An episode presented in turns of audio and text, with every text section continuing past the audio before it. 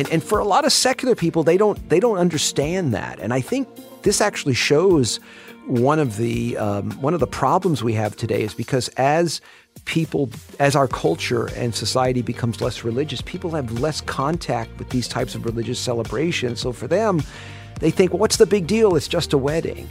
Right? It's a kind of new version of it's only a piece of paper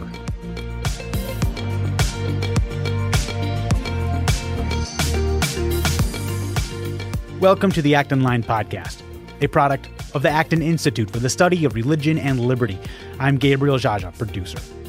Francis Beckwith, professor of philosophy and church state studies at Baylor University, discusses the lecture he gave at Acton University 2022 entitled Taking Rites Seriously Law, Politics, and the Reasonableness of Faith. Sarah Negri, Acton's research project coordinator, sits down with Beckwith to discuss how religious rites, such as marriage, have a special significance not typically recognized in civil law, and how religion is unfairly set up in conflict with reason, when in fact, rites and religious observances can be profoundly reasonable. In addition, they talk about the difference between conscience and religious freedom, and how using these two similar but distinct concepts as a basis for legal decisions may have different social ramifications. You can find additional resources in the show notes of this episode, as well as previous episodes on our website at acton.org slash podcast. If you like this program, you can help us reach even more listeners by sharing it with a friend and leaving us a five-star review on Apple Podcasts. We welcome your comments as well. Acton Line is available on Apple Podcasts, Google Podcasts, and Spotify.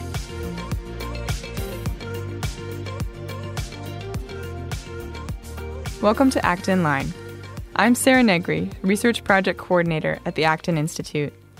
Today I'm joined by Dr. Francis Beckwith, a philosopher who teaches, publishes, and speaks on a variety of topics and issues in ethics, law, politics, and religion. He is currently Professor of Philosophy and Church State Studies at Baylor University, where he also serves as Associate Director of the Graduate Program in Philosophy and Affiliate Professor of Political Science. Dr. Beckwith is the author of over 100 academic articles, book chapters, reference entries, and reviews. He has also written over a dozen books, including Defending Life A Moral and Legal Case Against Abortion Choice, Politics for Christians Statecraft as Soulcraft, and his award winning Taking Rites Seriously Law, Politics, and the Reasonableness of Faith. His most recent book is Never Doubt Thomas The Catholic Aquinas as Evangelical and Protestant. With an MJS degree from the Washington University School of Law in St. Louis and MA and PhD degrees in philosophy from Fordham University, Dr. Beckwith has held visiting appointments at the University of Colorado Boulder, the University of Notre Dame, and Princeton University. Dr. Beckwith, thanks for being with us today and welcome to Acton Line. Thanks for having me, Sarah. We're here at Acton University where we've been bringing together a lot of folks to talk about religion and liberty. Dr. Beckwith is one of our speakers for the week. And so we're going to delve right in to one of his lectures that he just gave about law, politics, and the reasonableness of faith. It was entitled Taking Rites Seriously, which is the name of one of your books. Is that correct? That that's right. Yeah. Came out in 2015. Great. So your lecture centered on a discussion of law and some of the court cases that we've recently seen in America and how they have an unnatural divide between reason and faith, and they're putting religion on the opposite side of secular reason. Is that correct? That's right. So you know there are um, there are different different ways in which uh, people generally think about religion, but the, but the courts, at least most people in elite culture, tend to think of religion as somehow intrinsically irrational. So is an example that I gave in the lecture. A couple of years ago, actually 18 years ago now, I was at Texas Tech University, gave a talk on religion and public education, actually mostly dealing with questions in science curriculum. And at the end of my lecture, a gentleman in the audience raised his hand and said, All you've given us are religious arguments. And I responded by saying, Wow, I'm relieved. I thought you were going to say they were bad arguments. and the point of, of, of that quip was to, in a kind of indirect way, tell the audience, you know, arguments are either sound or unsound. Um, they have either premises that are plausible or implausible, true or false. And it depends on whether your reasons support the conclusion in terms of, of, assessing the argument. Calling something religious in and of itself doesn't tell you of the quality of the case that is made. But I think what's going on, and, and I think you see this, and I make the made the argument in the lecture, in some some judges and justices and legal scholars think that if they can call a position religious, that not only means that it is somehow violates the establishment clause, that is, it's establishing religion in law, which is in violation of the Constitution. They're also implying there's something like irrational about the view. And how does that getting that distinction wrong, how does that affect the case for religion in general? Yeah, I think it, it, it affects it in a couple of ways. So, one way that I mentioned in the talk has to do with the way some scholars and judges and justices think of the issue of abortion. So there have been several cases, um, many cases, the Supreme Court has dealt with the issue, but once in a while you'll hear a justice, and in one case in particular, Justice John Paul Stevens, in his dissent in Webster versus Reproductive Health Services, uh, talks about uh, a Missouri, a portion of Missouri statute, the preamble, where it asserts that life begins at conception. And Stevens says, well, life begins at conception is a religious belief. Uh, because there's no state interest in protecting uh, embryos or early human beings at that stage because they can't be harmed in any way. And then recently, Justice Sotomayor, uh, in oral argument in the Dobbs versus Jackson women's health case, one talking to the attorney from Mississippi, well, your view is is just religious, and what they're doing. And I don't, I don't think they're doing it consciously, but I, I think that there's a sense in which they're trying to take two answers to one question and turning it into two different subjects. Now, what do, what do I mean by that? So, the question in the issue of abortion is Is who and who is not a member of the human community, and does it include unborn human beings? And there are different answers to that. You know, traditionally, uh, Christians and other pro-lifers have argued that unborn human beings are in fact full-fledged members of the human community because not because of what they do, because of what they are. Then there are those, there are, there are certain philosophers and bioethicists who say, well, the unborn is a human being, but not a person. And they, they, they want to make this distinction between human beings based on how they act or how they uh, engage in certain types of activities. Now, I, my view is, is the pro life view. I think that all life is, is sacred, that that no human being, no innocent human being should be intentionally killed, regardless of their size, level of development, environment, or dependency. But that's one answer to that question. But what the justices are trying to do is to turn a disputed issue over how to answer a particular question into two different subjects religion and secular reason. And what I argued in my lecture was that no, both are, in a sense, deliverances of reason. One is a uh, a set of arguments or the consequence of a set of arguments that defends unborn human life as sacred. The other says, offers arguments and says, no, it isn't. But it's not two different subjects. It isn't religion and secularism. And as a philosopher, I'm intrigued by your interest in the law, especially taking your philosophical background and applying that to the American political system.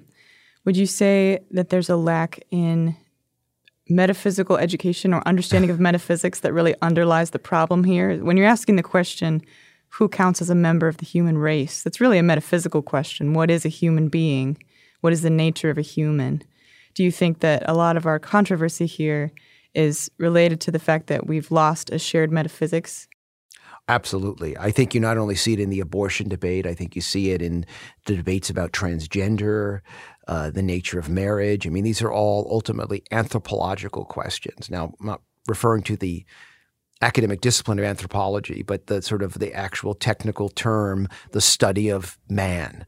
And so philosophical anthropology is an area of philosophy that deals deals with that question. It's also, as, as you, you've implied, it's also a, a it's also part of metaphysics. And metaphysics deals with questions about what's real, what exists, what are the nature of things right? So things are the world's full of all different sorts of things, right? There's books and chairs and people and numbers.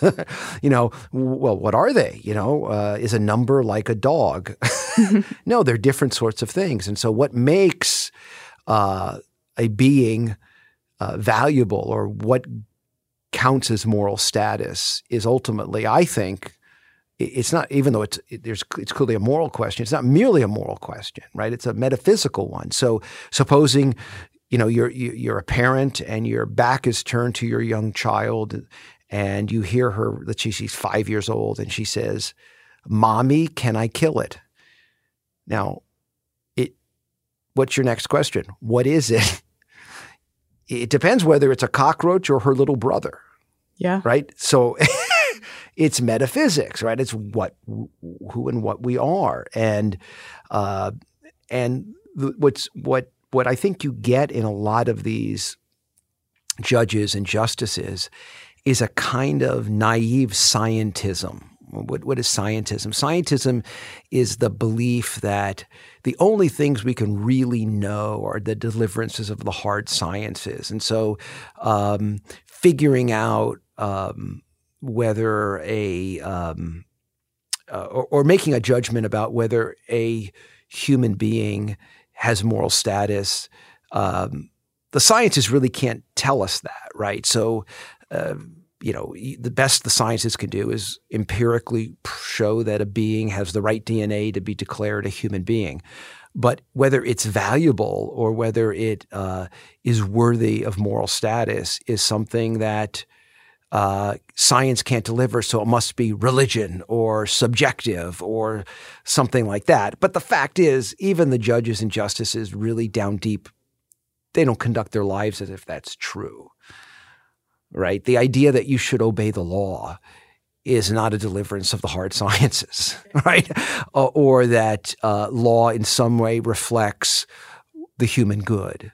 That's not a scientific question. It's a it's a philosophical question. Mm-hmm. And you even mentioned that scientism itself is a belief that eh, only the things that are deliverables of science are reliable. And the, the belief itself it's is not, not a, deli- delivery of science. That's right. It's just a dogma, mm-hmm. right? And people, you know, they'll, um, you know, I remember years ago, I was, I forget what class I was teaching, but uh, I made some kind of moral statement in class, and my student said, Well, science has improved that. And I go, I said, well, so much the worse for science. right? I mean, so that I mean that means if that's if that's your standard by which to make moral judgments, and you you say, well, science can't prove it, well, then you're using the wrong instrument or the wrong tool uh, to solve this problem. It's the um, it's like the it's like the guy the, the drunk that loses his keys and only looks under the lamp because it's got the most light. right? You know, it's like it, it could be somewhere else, right? So the same thing with some of these questions, right? They they they they they are not. Yeah, science is a great tool, but it's not the only tool. Would you say that faith is a similar tool in coming to understanding, or how would you how would you define faith and reason? Yeah, and how would you describe their interconnection? Well, why don't you ask me a more difficult question. it's a it's a very it's a it's it's a tough question, and, and and I will sort of come clean here that I am a follower of Saint Thomas Aquinas, so I accept Aquinas's views about um, faith and reason, and their views, by the by the way, that are widely held among not only Catholics but other Christians as well. Uh, reason is simply our you know, the ability or the power of our mind uh, that we exercise when we examine the world, and we can we have speculative reason, which is you know part, an aspect of our reasoning dealing with things that are just that are just worth knowing because they exist. Like you know, uh, you know, let's say, you know. Uh, when did the universe start, or um, you know, um, what is a, we could say even something like, uh, did God always exist? These are sort of you know ways in which we exercise uh, our reason, practical reason, having to do, as you would suspect, practical things like you know how can I move from A to B.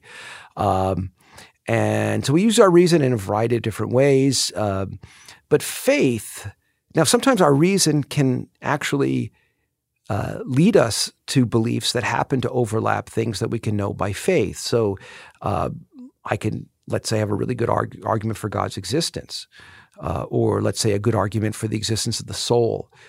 But I, that's not though something I know by faith. Faith at least in the classical Christian sense of faith, is something that is acquired as the movement of God's grace on one's soul. And so you assent to the articles of faith, those things that as Christians we affirm uh, in the Nicene Creed, the Apostles' Creed, and so forth. Uh, and uh, so there is an act of will on our part, uh, but it's it's not it's not something that we could sort of conjure up on our own. In fact, a lot of Christians, or some Christians, I think, confuse faith and reason. They think that you need an argument for God's existence before you can have faith. And that's not, and then in fact, that's a, a kind of variation, what is sometimes called the Pelagian heresy. It's like as if like I, I need to use exercise without the grace of God at all on my own. So there are things that we can know another way of putting it, there are things that we can know only because God has revealed to them. And that and some philosophers like Aquinas say those are things known by faith. The things like the Trinity exists, uh, or that God is a Trinity, that Jesus died for our sins, um, that there's such a thing as grace. Those are things that we can uh, or, or the meaning of, let's say, the resurrection. You could have, and I think there is good historical evidence for the resurrection, but the meaning of it you can't really derive from just the historical evidence. That's something that can only be revealed. Uh, so they clearly overlap, right? So there are there are things, as I mentioned earlier, that we can know through reason, but when we know them through reason, we don't we don't really have faith in them. So uh, it gives an, give you an illustration I, that I've used on several occasions. Imagine there are two people, Tony and Tina. Tony is a cab driver uh, in Las Vegas. That's where I grew up, by the way. So I like to use oh, nice. Las Vegas as an example. So Tony's a cab driver in Las Vegas, and Tina is a philosophy professor at the University of Nevada, Las Vegas. Uh, Tina, uh, neither one of them goes to church. They're not religious. Tina believes in God, though. She believes in God because she has studied Moses Maimonides, great Jewish philosopher, um, Avicenna, the great uh, Muslim philosopher, and Thomas Aquinas, the great Catholic philosopher, and thinks that their arguments for God's existence are sound. And so she believes in the existence of God. Tony believes in God, but he has no arguments. He just, that's what he's been taught. He just believes in God. But neither one has faith. And so it turns out that Tony and Tina uh, are invited by an, a common friend to a Bible study at a local church, and they read the New Testament, and they are moved by grace to assent to becoming Christians, and they are subsequently baptized and so forth. Uh, so even though both Tony and Tina believed in God, they didn't have faith in God. Tina believed because she, based on reason.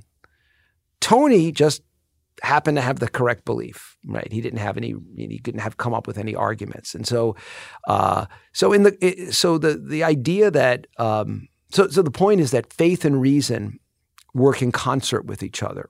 They're, in a sense, different ways of knowing, um, and they, in principle, shouldn't conflict with one another.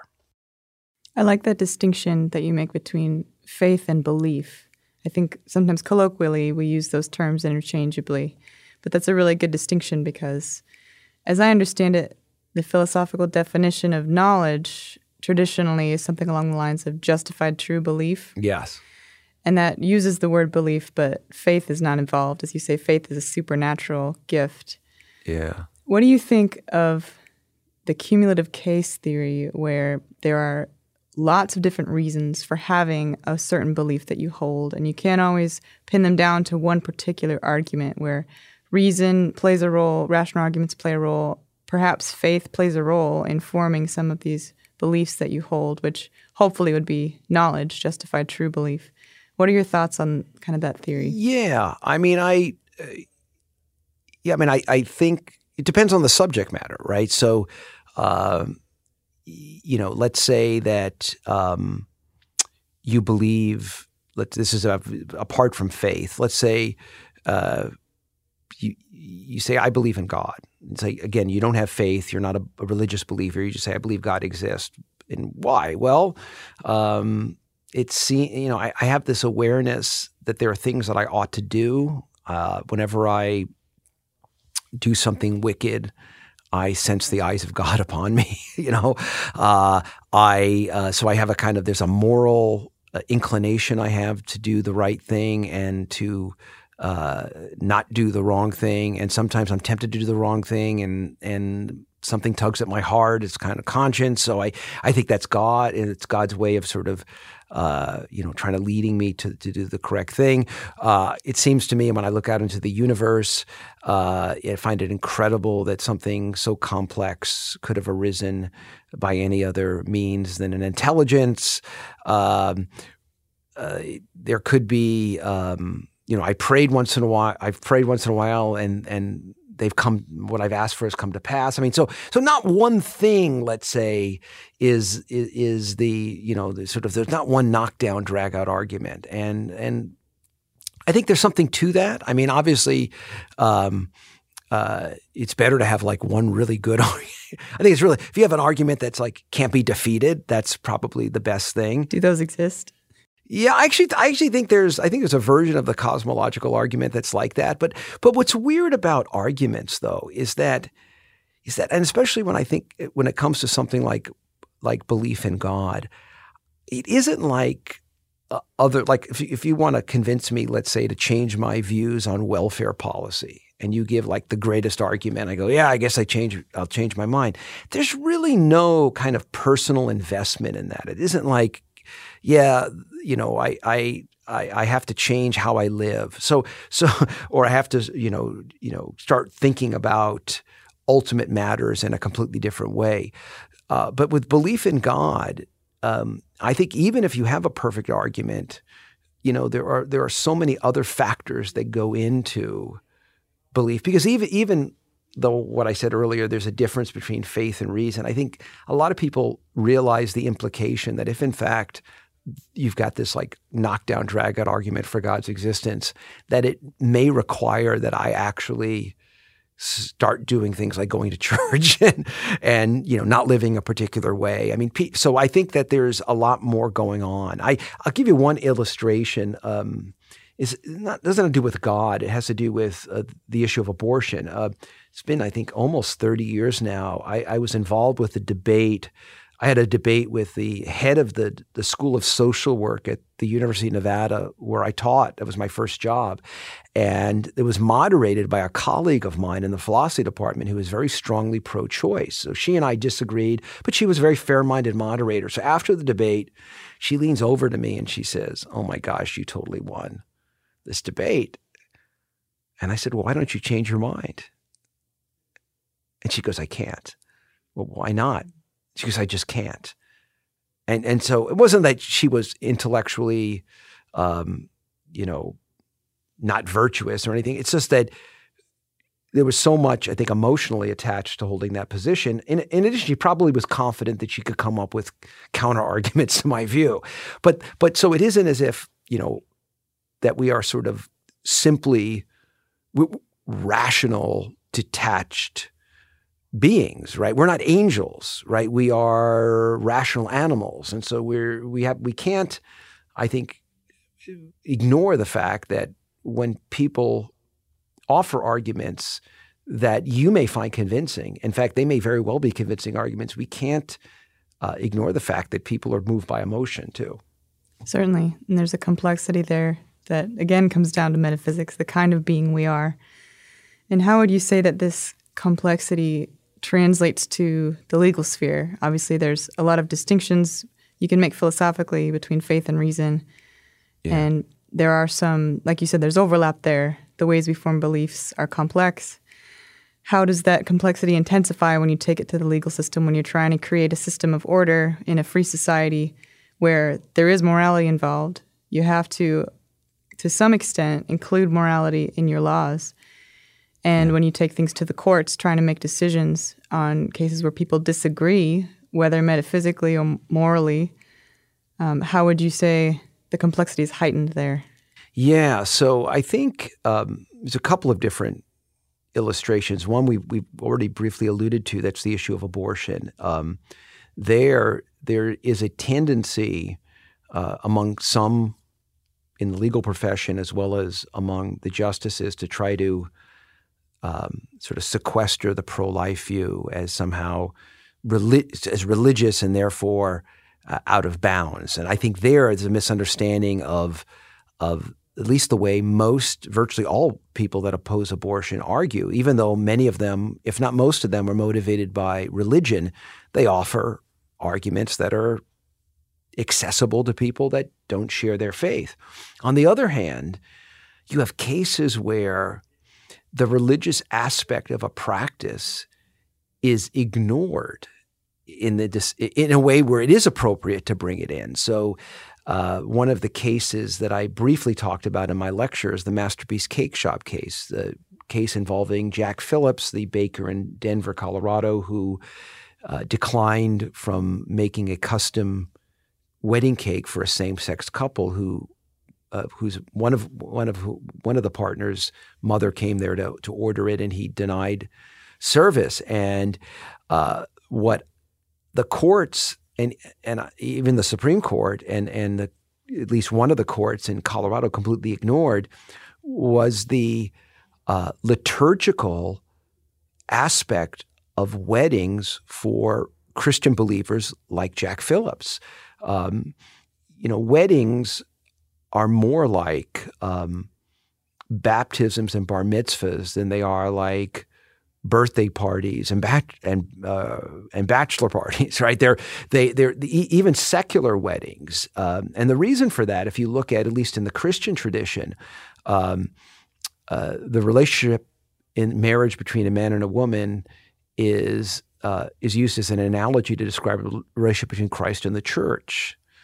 Um, the uh, most religious traditions, including uh, Christianity, if a couple is married outside of the religious group, there's all these rules about whether it counts as a marriage in the eyes of God. And so uh, the courts completely ignored the aspect of even secular weddings that has religious significance for uh, for Jack Phillips. And I'm not even sure his attorneys argued for that, but it's something that in my most recent work, I have an article coming out uh, later this year in the George George Mason University's um, Civil Rights Law Journal, in which I argue that um, that that courts and legal scholars have, in the name of equality, kind of diminished or blocked from their vision those aspects of religious practices that do distinguish religious practices from other other types of practices. And the the wedding the wedding vendor cases are are fascinating in that regard because um, the attempt there on the part of the courts is to treat um, you know the um, the business, uh, at least in terms of, of weddings, as just another commodity to be exchanged, not uh, you know ignoring completely the specific type of uh, of celebration and, and that that's all that's doing the work because in none of these cases would the vendors deny service if it were, let's say, a, a gay or lesbian individual who just wants to, let's say, buy a cake off the shelf or something like that. It's it's the celebration. So I think, uh, and and for a lot of secular people, they don't they don't understand that, and I think this actually shows one of the um, one of the problems we have today is because as people, as our culture and society becomes less religious, people have less contact with these types of religious celebrations. So for them, they think, well, what's the big deal? It's just a wedding, right? It's a kind of new version of it's only a piece of paper, which is when I was a when I was a kid, um, you know, which was a, quite a while ago, uh, you know, there was lot, there were a lot of challenges to traditional marriage, and people would say, "Well, it's just a piece of paper, right? We can just live together." Uh, and so there's a, a, sense in which there's a kind of version of this. It's like, oh, it's just a wedding, right? But but for the religious believer, um, it's it's more than it's more than that. And and and as I said, as we move further away, as, as as the culture becomes less religious and people have less contact with these kinds of celebrations, they tend to not see or understand or have empathy for citizens that do take them religiously serious. Sure, there's that loss of contact with the transcendent, and you say um, a transcendent source of being yeah. is one of those elements that makes religion distinct from other practices. What are some of the other elements you'd say distinguish it and set it apart, make it a different category in a way? Yeah, w- one is is this sort of connection to the divine. Um, that um, that there's a sense of of having to be obedient to the divine. So, if you look at some of the early American uh, defenses of religious liberty. And here I'm thinking of, of Thomas Jefferson's letter, or not letter, his um, bill on religious liberty, and then uh, James Madison's Memorial Remonstrance. It's interesting how they ground religious liberty on the individual believer's obedience to God.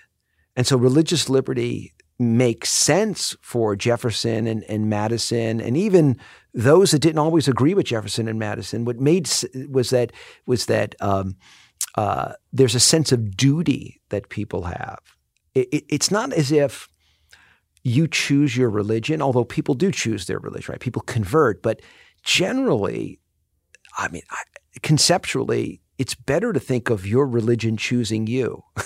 so think about like the um, uh, there's a case back in the in the 80s involving a I think it was a pilot, an Air Force pilot, um, or at least was a gentleman that was in the Air Force. Uh, Jewish gentleman, he was Orthodox, and he wanted to wear his yarmulke, and he asked for an exemption, and the Air Force wouldn't give it to him, and the, he wound up losing in the Supreme Court. And there's a, a, line in one of the opinions of the court that refers to um, this pilot's religion of choice. And I, I, I, when I go over that case, it, when I talk about it in class, I tell my students, is it really true that this young Jewish gentleman chose his religion? In other words, is, is his wearing of the yarmulke something like a wardrobe choice? No, it's something he thinks God requires him as a Jewish male to wear. And that's so it's not, it can't be reduced to uh, something that's under our control. So for the so I actually think this is a nice way to think about the the Jack Phillips Masterpiece Cake Shop case. It isn't as if Jack Phillips cho- chooses not to to to make the cake for the same sex couple. It's he can't. it, it's it's it's it's something that he actually may want to do. I've actually I shared this with my students once. I said, you know, um, there are a lot. There are several beliefs that I hold that I wish I didn't have to hold. And they looked at me and I, I said, and I was trying to express to them that oftentimes for the serious religious believer, it's not under your control. And I think that's missing in, in a culture that tends to want to see everything as a commodity and uh, kind of, uh, you know, that everything can be uh, you know, evaluated under free market principles. Now, I, am a free, I'm a defender of free markets, but I, I think free markets uh, that, that, you know, uh, don't apply to every aspect of life, right? Without, I think, distorting those aspects of life. And I think religious belief is is one of them. Sure, there's that individual choice idea that is very dominant in our culture, where you can choose whatever you want, and you're saying that it's actually it's actually reasonable to place certain things outside of that category. That religion may not always, or you're saying it often coincides with rational beliefs, but it actually goes beyond that in yeah. many ways. But it's still reasonable to make a place for religion, and that you're saying the courts should start to accept yeah. that and see that as being not outside of reason, but actually reasonable for a human being to embrace religion. Exactly. Something could be reasonable without being a deliverance of reason. So, so think about um, something like the obligation that you have to your aged parents. So, this is a, another example I use with my students. Imagine I'm walking across the campus and you see me from a distance, and there are two homeless people, man and a woman. They're elderly and they ask for some money. I don't give them any. And a couple of you start saying, uh, I wonder what's wrong with Beckwith? Why doesn't he give the homeless people money? And somebody says, well, maybe he gave them yesterday. And so, okay. Or, or maybe he, you know, he's got good reason. Maybe he knows that they spend their money unwisely or something like that. But imagine though, you discovered it was my parents. Would that change your judgment about my obligations to them? Now, you would probably think horrible things about me at that point. But what if I said, well, I didn't ask to be born, so I don't owe them anything. There, I never consented to come into being, right? And, I mean, I'd be using a contractual model to try to capture my obligation to my aged parents. And most people would say, that's crazy. You, you, are, you are obligated to care for them by the mere fact that they brought you into existence. It's what um, it's what Aquinas calls a form of piety, filial piety, to the, the, sort of the, the same kind of devotion or uh, analogous to our devotion to God. And is it reasonable? Of course, it's reasonable. Can I give you a knockdown, drag out, modern argument as to why it is? Probably not, because it can't be fully captured or cabined by our sort of contractual you know, um, consensual model of human relations. Um, and but that doesn't make it unreasonable or irrational.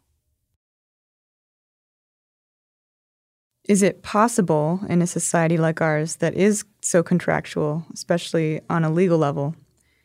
Is it possible, do you think, to bring in this extra contractual element, this area outside that's still reasonable but doesn't yeah. correspond to that mindset with the way our legal system currently functions. Is it is it a war we should win on their terms within the idea of contracts and trying to make arguments that fit that definition, or do you think it's something that's not possible to win within that framework? I, don't think it's possible, at least with some things. So, um, so think about this is a illustration I've, I've used a, co- a couple of times in different lectures, and I have a book chapter that just came out um, on on um, it's on sexual assault and sacred intuitions. That's the name of the the essay, and I, I deal with the Me Too movement, and I meant I talk about the Me Too movement because I think it's I think it's, it was a it was a great pushback against predator, mostly men, who took advantage of their power in order to procure sexual favors, and I think rightfully that should be resisted.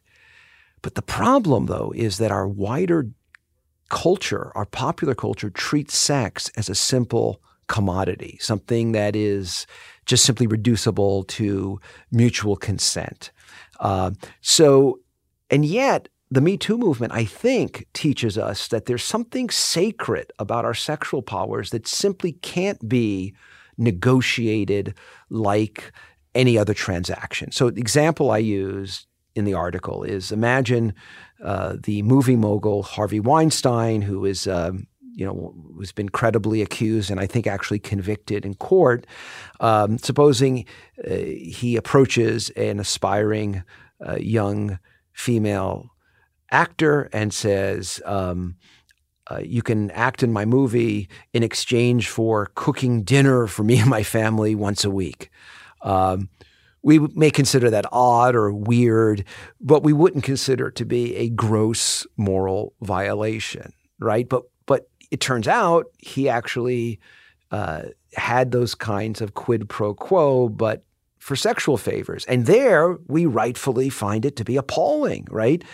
Why? What? what why is cooking? Why do we treat human sexuality different than culinary arts?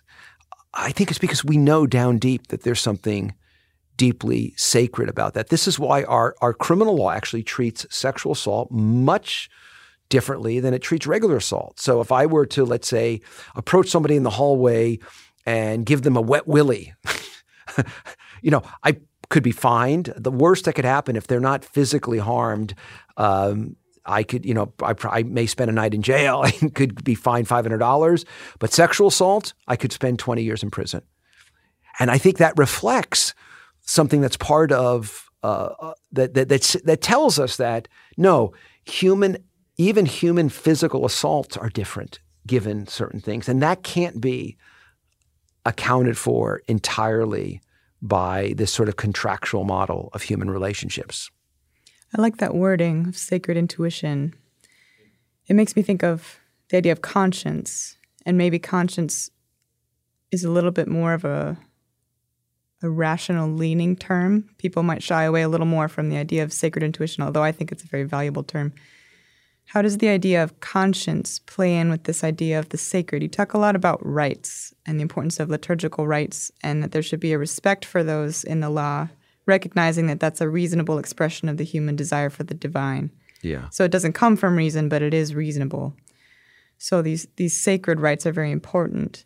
What is the connection there with conscience and the idea of the moral obligation sort of stemming from both faith and reason, but really just being a reflection of the natural law inside of us, kind of that sacred intuition. Can you talk about that? Yeah. So, yeah, we're getting get into a little bit complex issues concerning uh, natural law. So, uh, Aquinas um, and other thinkers as well uh, teach that there's that we sort of are, are, are created with certain natural inclinations, uh, which he puts under the the heading of synderesis. These are sort of like deep uh, inclinations we have uh, that lead us to uh, believe certain things about our relationship with other people and God. So we have a natural inclination to um, to survive, right? To live, to exist, uh, to uh, live in community with others,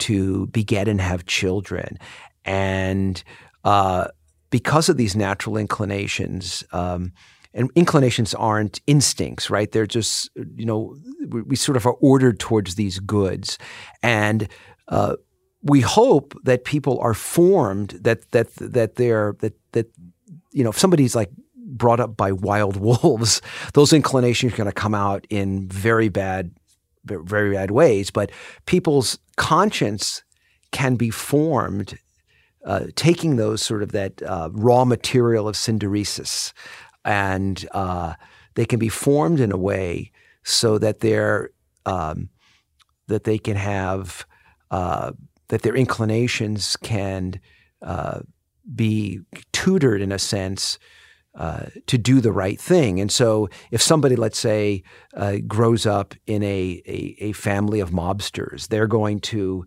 uh, they're they're going to have a conscience, right? So they you know they may feel bad if they betray the mob leader, right? If they don't carry out a hit, right, or something like that. But but that's bad that they were to follow their conscience, right? So um, so the idea though that we have this kind of internal natural law sort of raises the question of well, well, why? Why do we have it? Is uh, are we?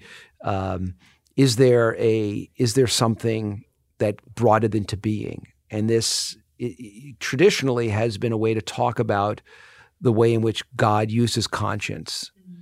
Uh, but consciences can be badly formed, right? Um, uh, people may have, for example, supposing you, it's a you've you've been taught rightfully and you to obey authority right? And and and so but but your conscience has not been formed well in that regard. So you think if anyone who is above you tells you to do something you must do it. Mm-hmm. so so you know um, you, you know your boss says um, oh yeah i want you to go you know get me lunch. Oh sure i'll do that. And oh and by the way on their way there kill fred right? And you say, well, I've been taught I must always obey authority. So I, even though my conscience, I, I seem to not want to do that, I have to obey, right? So that's a malformed conscience, right? So, but ultimately, uh, the point of that illustration is that is that even if you have a malformed conscience, there's still some truth there, right? So there is, yeah, you should obey people that are in the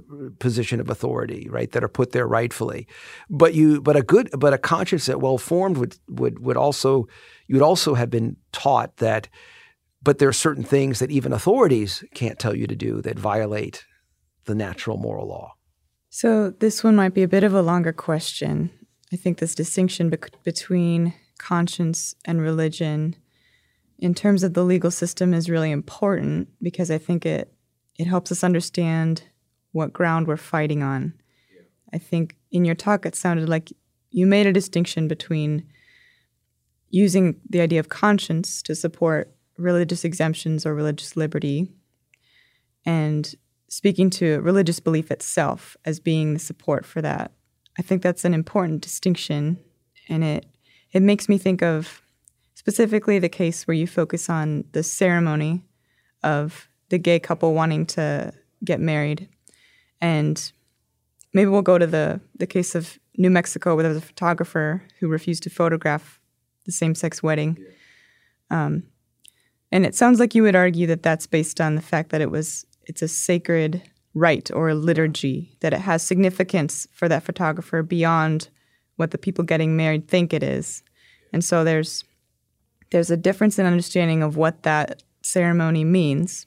And that leads me to wonder if you had a, a parallel case, say, maybe it wasn't a wedding, maybe it was two gay men who have adopted a few children and they have a family and they want a photographer to take family photos of them. To me, that seems slightly different because it's not a ceremony, but it's still, in a sense, a celebration of something that is not what they think it is. And so the photographer has a conviction that there's family photos celebrate a family. And in taking these photos, he would be, in a way, participating in a celebration of what he does not see as a family.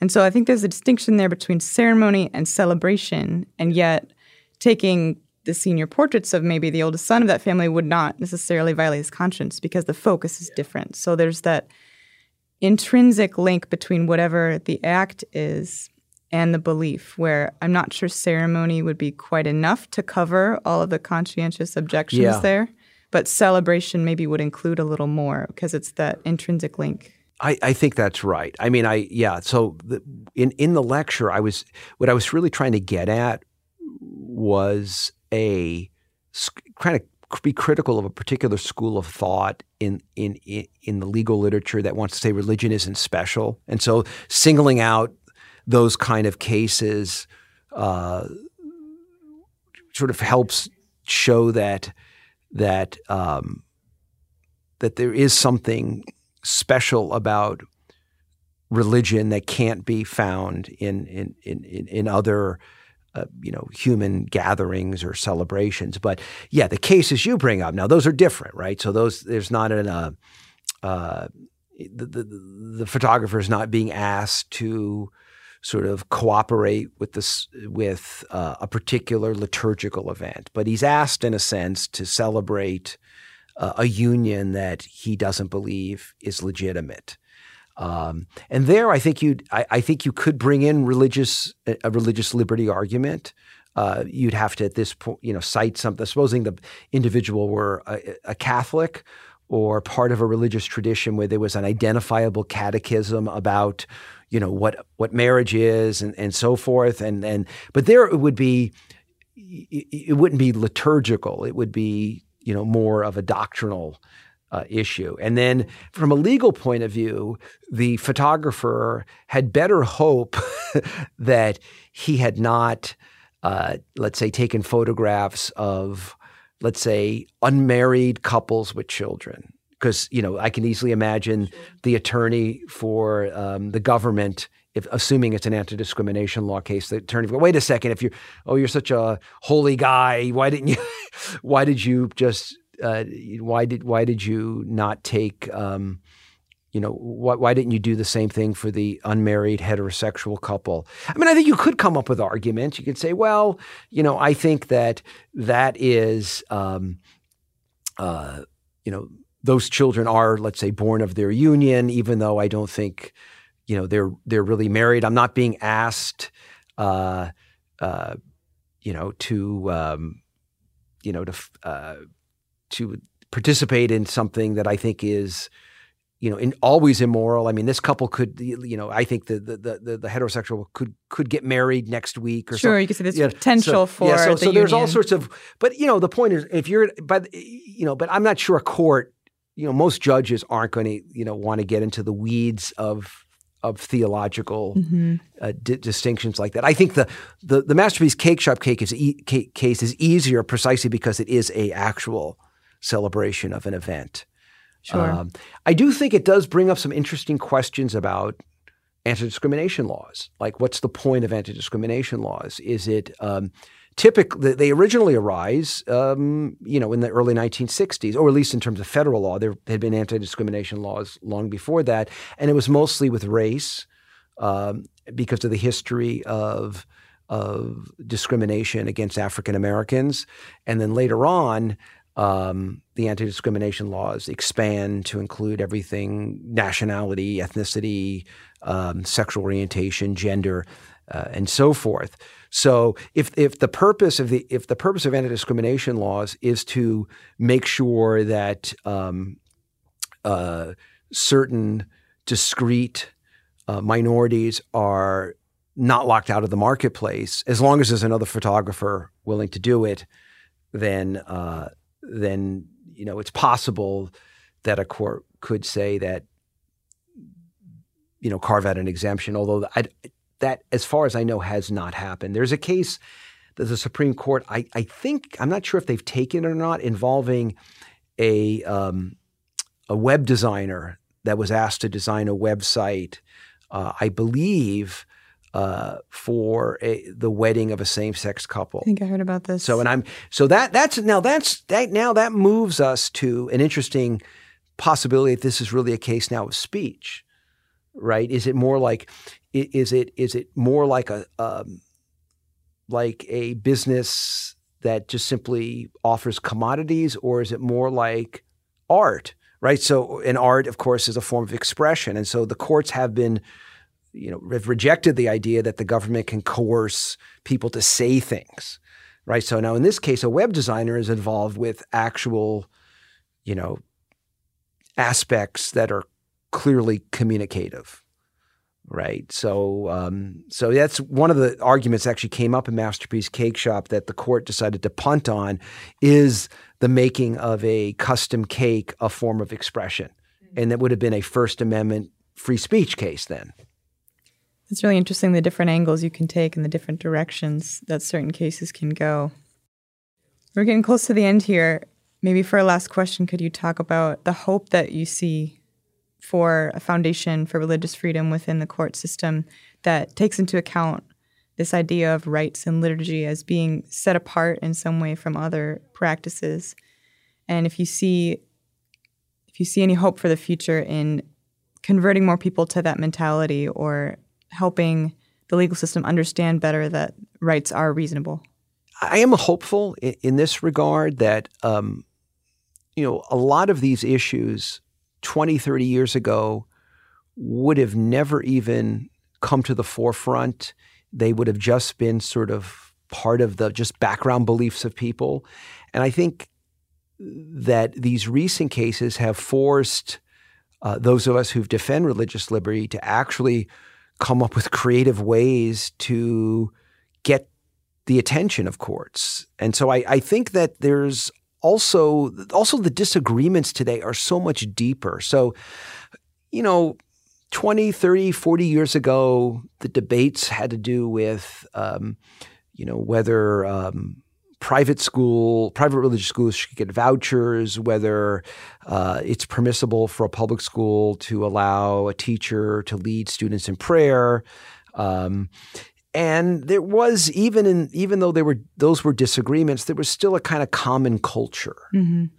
right? But now the issues are these like deep questions of philosophical anthropology, and I'm not sure that our religious First Amendment religious liberty jurisprudence can really deal with it. I mean, it's uh, it's because we're not accustomed to thinking of these uh, disagreements, or or at least we're not we're not used to thinking that um, these disagreements in religious terms. Um, you know, we we especially when it comes to anti-discrimination law, uh, and so I, I do think that uh, I'm hopeful that you'll see the courts being much more congenial to uh, seeing the religious citizen who, let's say, resists the wider culture as not a kind of unrepentant bigot, which is a kind of stereotype, but individuals that, you know, sincerely want to get along with others, but as a matter of conscience and uh, religious belief, simply cannot cooperate with what they think is wrong. So you're saying as the distinctions become clearer, the case for the one side becomes more evident for the courts to see. Yeah, I mean, I mean, at the end of the day, uh, we have to live with each other, mm-hmm. right? And I think one of the things that that I think we have forgotten, partly because the way in which rhetorically, especially the disagreements over issues of sexual morality, they they've been framed, I think, by one side as almost um, analogous to the old civil rights debates. You know, it's it's you know that the only reason why a person may have um, disagreements about uh, the trajectory of the sexual revolution is because they're a bigot, mm-hmm. just like you know Jim Crow racists. When in fact, and I'm not sure, frankly, whether that argument or that that rhetorical strategy was even sincere in the sense that they really believed it themselves. I, yeah. I, I think it was a sort of an attempt to, you know, attach themselves to a, a movement that that was very successful. Uh, but I think if, if we're honest, we take a step back and we look at why people disagree on these questions. They disagree because they they have just deep uh, you know, un, deeper un, dis, about how to say disagreement. I'm going to use disagreement to define disagreement, but uh, they, they, just have uh, different understandings of of philosophical anthropology, and it has nothing to do with sort of crass bigotry. It has to do with just fundamentally different views of the world, and I and and and it, it's it's sometimes. I mean, it's difficult uh, to believe that you know otherwise intelligent people can disagree with you, but but I think we have to return to that old-fashioned, more kind of conventional liberal understanding that in a free society, people are bound to disagree with each other, and and that's just the price we have to pay. And you know, there's a certain amount of number of virtues that arise when when you have to live with people who disagree with you. You and and and I remember, you know, those, those virtues, and unfortunately, they're in shorter supply. But there's an opportunity to return to those. I think so. Yeah. Thank you so much, Dr. Beckwith, for being with us today. Well, thanks for having me. As always, thank you for listening. Our team loves putting this podcast together for you. It's encouraging to hear from our listeners. Feedback is incredibly important to us because it lets us know what you'd like to hear more of including the kinds of topics you're interested in most. If you have comments, feedback, or ideas for a show topic or interesting guest, you can email our team at producer at acton.org. Until next week, for Acton Line, I'm Gabriel Jaja.